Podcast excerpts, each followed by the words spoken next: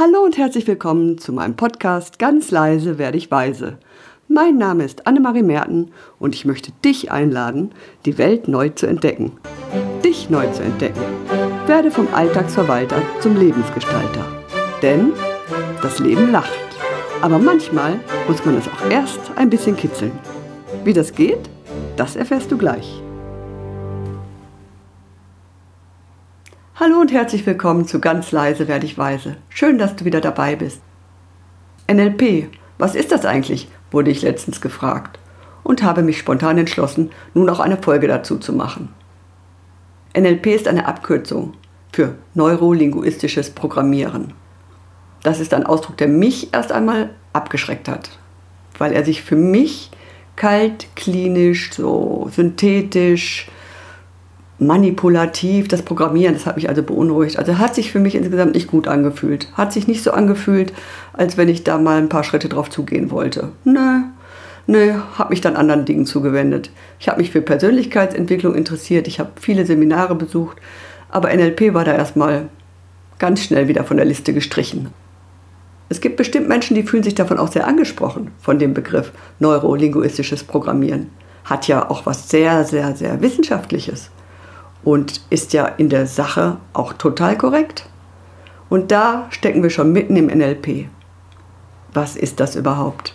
Erst einmal zu schauen, was macht das mit mir? Ist das, was es da mit mir macht, ist das logisch? Wo kommt das her? Was verbinde ich? NLP ist jede Menge Selbstbeobachtung.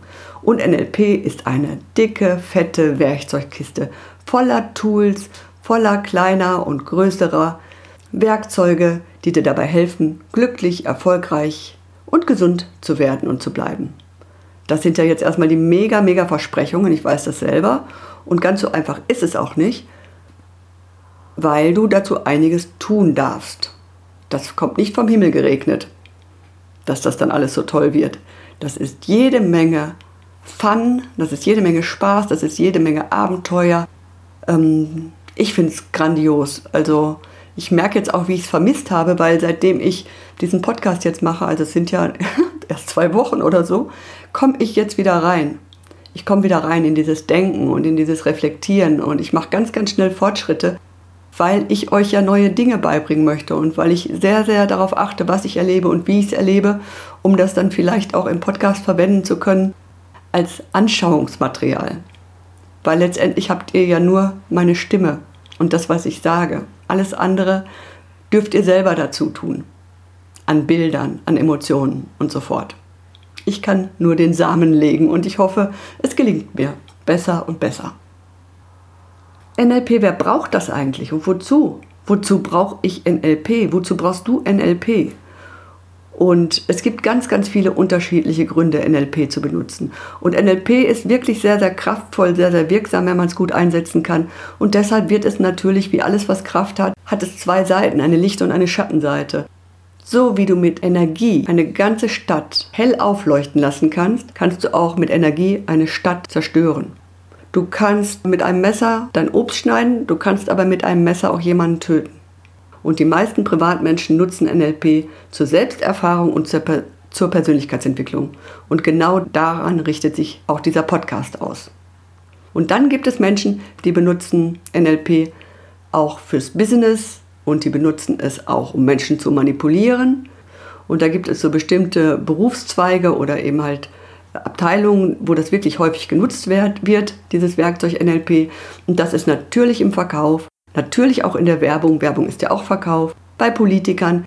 Es betrifft Personalabteilungen von Unternehmen, die dann vielleicht Leute einstellen und danach schauen, ob der Bewerber von seinem Profil her, von seinen Metaprogrammen her überhaupt ins Unternehmen passt. Die Metaprogramme sind auch ein Teil des NLP, kommt auch später. Nicht so wichtig jetzt. Jedenfalls, es wird eingesetzt vielfältig. Und es hilft dabei, also NLP ist ein Werkzeugkoffer, der dich ganz schnell und leicht in Veränderung bringt. Sei es, was die Beziehung angeht, also Partnerschaft, Erziehung, Arbeitsumfeld und das allgemeine Umfeld, ebenso wie bei Gesundheit, Finanzen, Karriere, Lernstrategien. All dafür wird NLP eingesetzt. Ja, NLP wurde in den 70er Jahren begründet von zwei oder drei Wissenschaftlern. Ich habe jetzt gerade zwei auf dem Schirm. Das ist der äh, Richard Bandler und das ist der John Grinder. Der Richard Bandler äh, ist Informatiker, Mathematiker und Psychologe und der John Grindler, John Grinder ist Sprachwissenschaftler, beschäftigt sich also mit Kommunikation nach außen und mit uns selbst.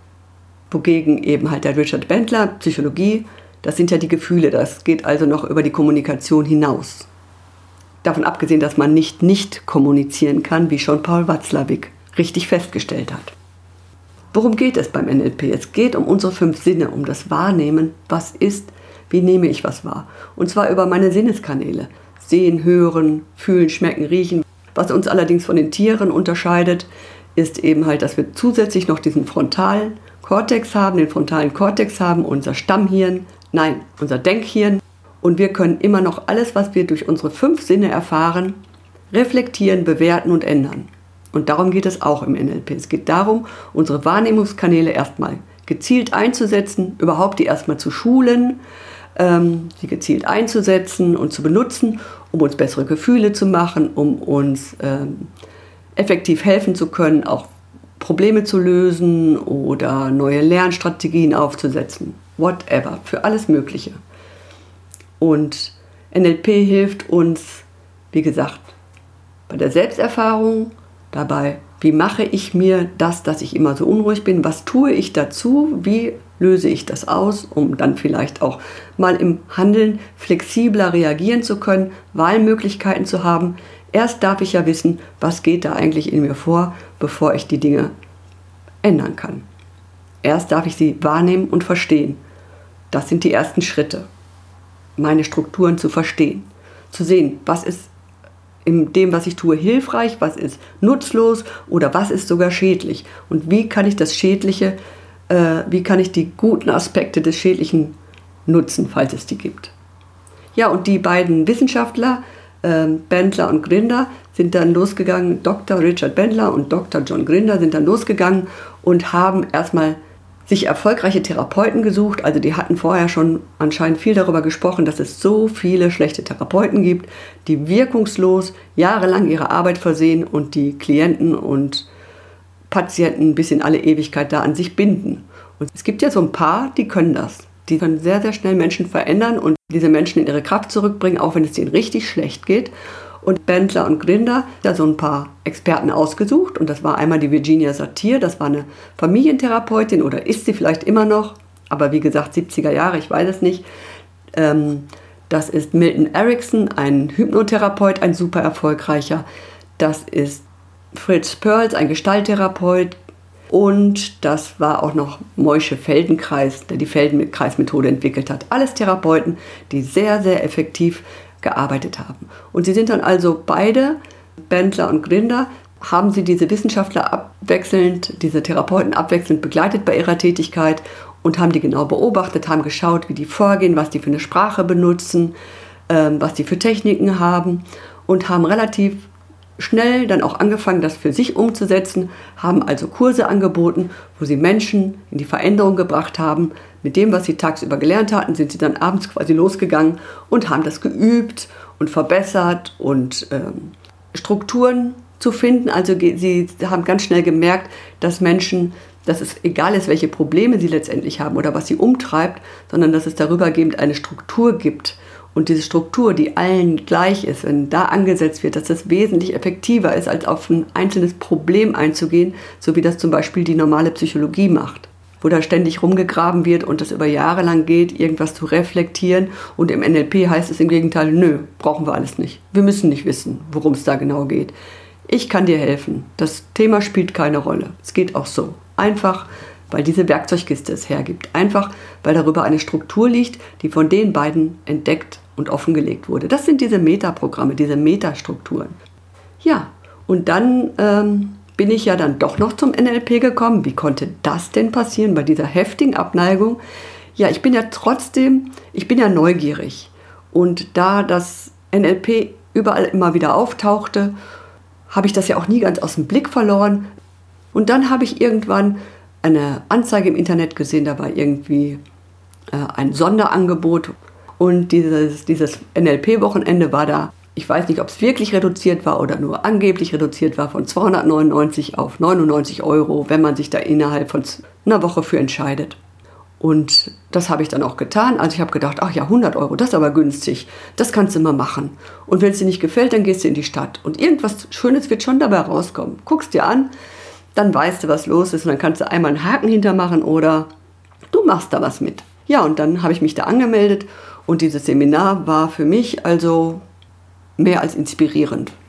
Sehr, sehr, sehr cool war das. Und zwar haben wir da ähm, jede Menge also es, es, wurde uns ganz, ganz viel gezeigt, damit wir eben halt auch auf den Geschmack kommen und wissen, ähm, was wir uns entgehen lassen, wenn wir mit NLP nicht weitermachen und nicht den Practitioner hinterher machen, um dann noch mehr Wissen zu erlangen. Ja, wir sind dann also in den Seminarraum gekommen, haben unsere Plätze gesucht und durften als erste Übung gleich wieder aufstehen und uns andere Plätze suchen. In der ersten Übung ging es nämlich um Flexibilität, um eingefahrenes Verhalten, um unbewusste Verhaltensmuster, die uns immer wieder in dem gleichen sein lassen und anhand dieser Stuhlübung, wir durften uns jedes Mal woanders hinsetzen, habe ich dann auch ganz klar hinterher für mich gehabt, ich habe davor allerdings auch nie drüber nachgedacht, ich habe mich immer unbewusst gesetzt. Nun hatte ich aber die Auswahl und habe verschiedene Plätze eingenommen und habe gemerkt, was ich bevorzuge, was meine unbewussten Gründe dafür sind, so zu handeln, wie ich handle. Das war schon sehr, sehr spannend. Und auch wirklich mal auf einem unangenehmen Platz zu sitzen und zu denken, was daran ist jetzt unangenehm. Gibt es auch eine gute Seite, die ich vielleicht jetzt gar nicht ähm, auf dem Schirm hatte, die jetzt aber dadurch, dass ich die Erfahrung mache, dass ich denke, ach ja, das hat aber die Qualität, die habe ich an dem anderen Platz nicht. Wir haben gelernt, wir haben absichtlich Matching und Mismatching betrieben. Das bedeutet, dass wenn du mit jemandem sprichst, ja auch ganz schnell merkst, ob derjenige dir zuhört und wie der dir zuhört und wie du dich dabei fühlst. Und wir haben zum Beispiel eine Übung gemacht, wo ich dir jetzt was erzählen möchte, wovon ich total begeistert bin, also absolut begeistert, so dass es mich, dass ich gar nicht aufhören mag, darüber zu sprechen. Und dann sitzt du mir gegenüber und bist die ganze Zeit gelangweilt, schaust dich im Raum um, guckst mir auf die Uhr und sagst, ach ja, und ich kann dir sagen, die Begeisterung also ich konnte sie nicht halten, ich glaube, die anderen konnten sie auch nicht halten. Mismatching, also das mal zu erleben, so richtig hart. Also ich bin richtig, richtig begeistert und der andere ist aber richtig unterwegs, mir zu zeigen, wie wenig ihn das interessiert. Hui, das ist eine Nummer. Also das war mir auch nicht so bewusst. Mismatching kennen wir alle. Ich bin zum Beispiel jemand, das ist auch so eine Sache von mir. Das haben früher meine Freundinnen haben sich darüber lustig gemacht. Wenn die wochentags zu lange, lange blieben und ich so dachte, ich habe jetzt Lust ins Bett zu gehen, dann habe ich so ganz dezente Andeutungen gemacht, dass es für mich jetzt so langsam reicht. Ich habe dann so die Heizung runtergedreht, das eine oder andere Licht ausgemacht, schon mal Gläser in die Küche gebracht und spätestens dann habe ich auch einen Spruch gekriegt. Also dieses dem anderen deutlich zu zeigen, es reicht mir jetzt, das ist das. Dann haben wir in diesem Seminar, wir haben Gefühle mit, mit unseren Sinnen, damit haben wir Bilder vergrößert und verkleinert. Wir haben Gefühle vergrößert, verkleinert. Wir haben Gefühle gedreht vom Schlechten ins Gute. Auch das geht. Wir haben schlechte Gewohnheiten. Wir haben geübt, schlechte Gewohnheiten abzulegen. Also wir hatten ein Werkzeug dafür, schlechte Gewohnheiten abzulegen und ganz, ganz schnell zu ersetzen. Wir haben Glaubenssätze aufgelöst. Ja, als nächstes haben wir uns mit Ankern beschäftigt und es, im NLP gibt es dieses Ankern. Das bedeutet, dass man selber ähm, Gefühle, die mir selber gut tun oder wenn ich ein Erfolgserlebnis hatte, dass ich das an mir ankere, dass ich äh, mich dann berühre an einem Punkt, zum Beispiel im Oberarm, wenn ich gerade, wenn jemand mir ein großes Lob ausspricht und mich das gerade sehr freut, dass ich das dann anker, um das später nochmal wieder abzurufen mit dieser Bewegung. Es führt zu weit, jetzt darüber mehr zu erzählen. Ich nenne dir lieber ein paar Beispiele für Ankern, woher du das schon selber kennst. Und das ist zum Beispiel, wenn du Kinder hast, und du warst ja selber mal eins, vielleicht hattest du auch ein Lieblingskuscheltier, ohne dass du nicht einschlafen konntest. Das war im wahrsten Sinne des Wortes ein Anker, und zwar ein Gefühlsanker. Und dann gibt es die Düfte, die Gerüche. Also ich lasse mich sehr schnell auf Gerüche ankern, auf Düfte, reagiere da sehr schnell, wie ganz, ganz viele Menschen, weil unser emotionales Gehirn nämlich ganz, ganz nah an diesem äh, Riechsinn liegt, an, der, an dem Nervensystem dafür. Also ganz nah beheimatet und darum sind Gerüche auch sehr, sehr starke Anker. Ein weiterer starker Anker sind zum Beispiel Lieder. Auch du wirst sicherlich einige Lieder kennen, die hörst du nur und die setzen bei dir Gefühle frei oder Erinnerungen frei. Auch das ist ein Anker. Ja, die Folge ist zu Ende, weil ich sehe, ich bin schon wieder habe schon wieder ziemlich lange gesprochen und ich hoffe, die Folge hat dir Spaß gemacht, hat dich schlauer gemacht, was NLP angeht. Und ich freue mich, wenn du das nächste Mal wieder dabei bist, wenn es heißt, das Leben lacht. Aber manchmal darf man es auch erst ein bisschen kitzeln. Tschüss, bis bald, deine Annemarie.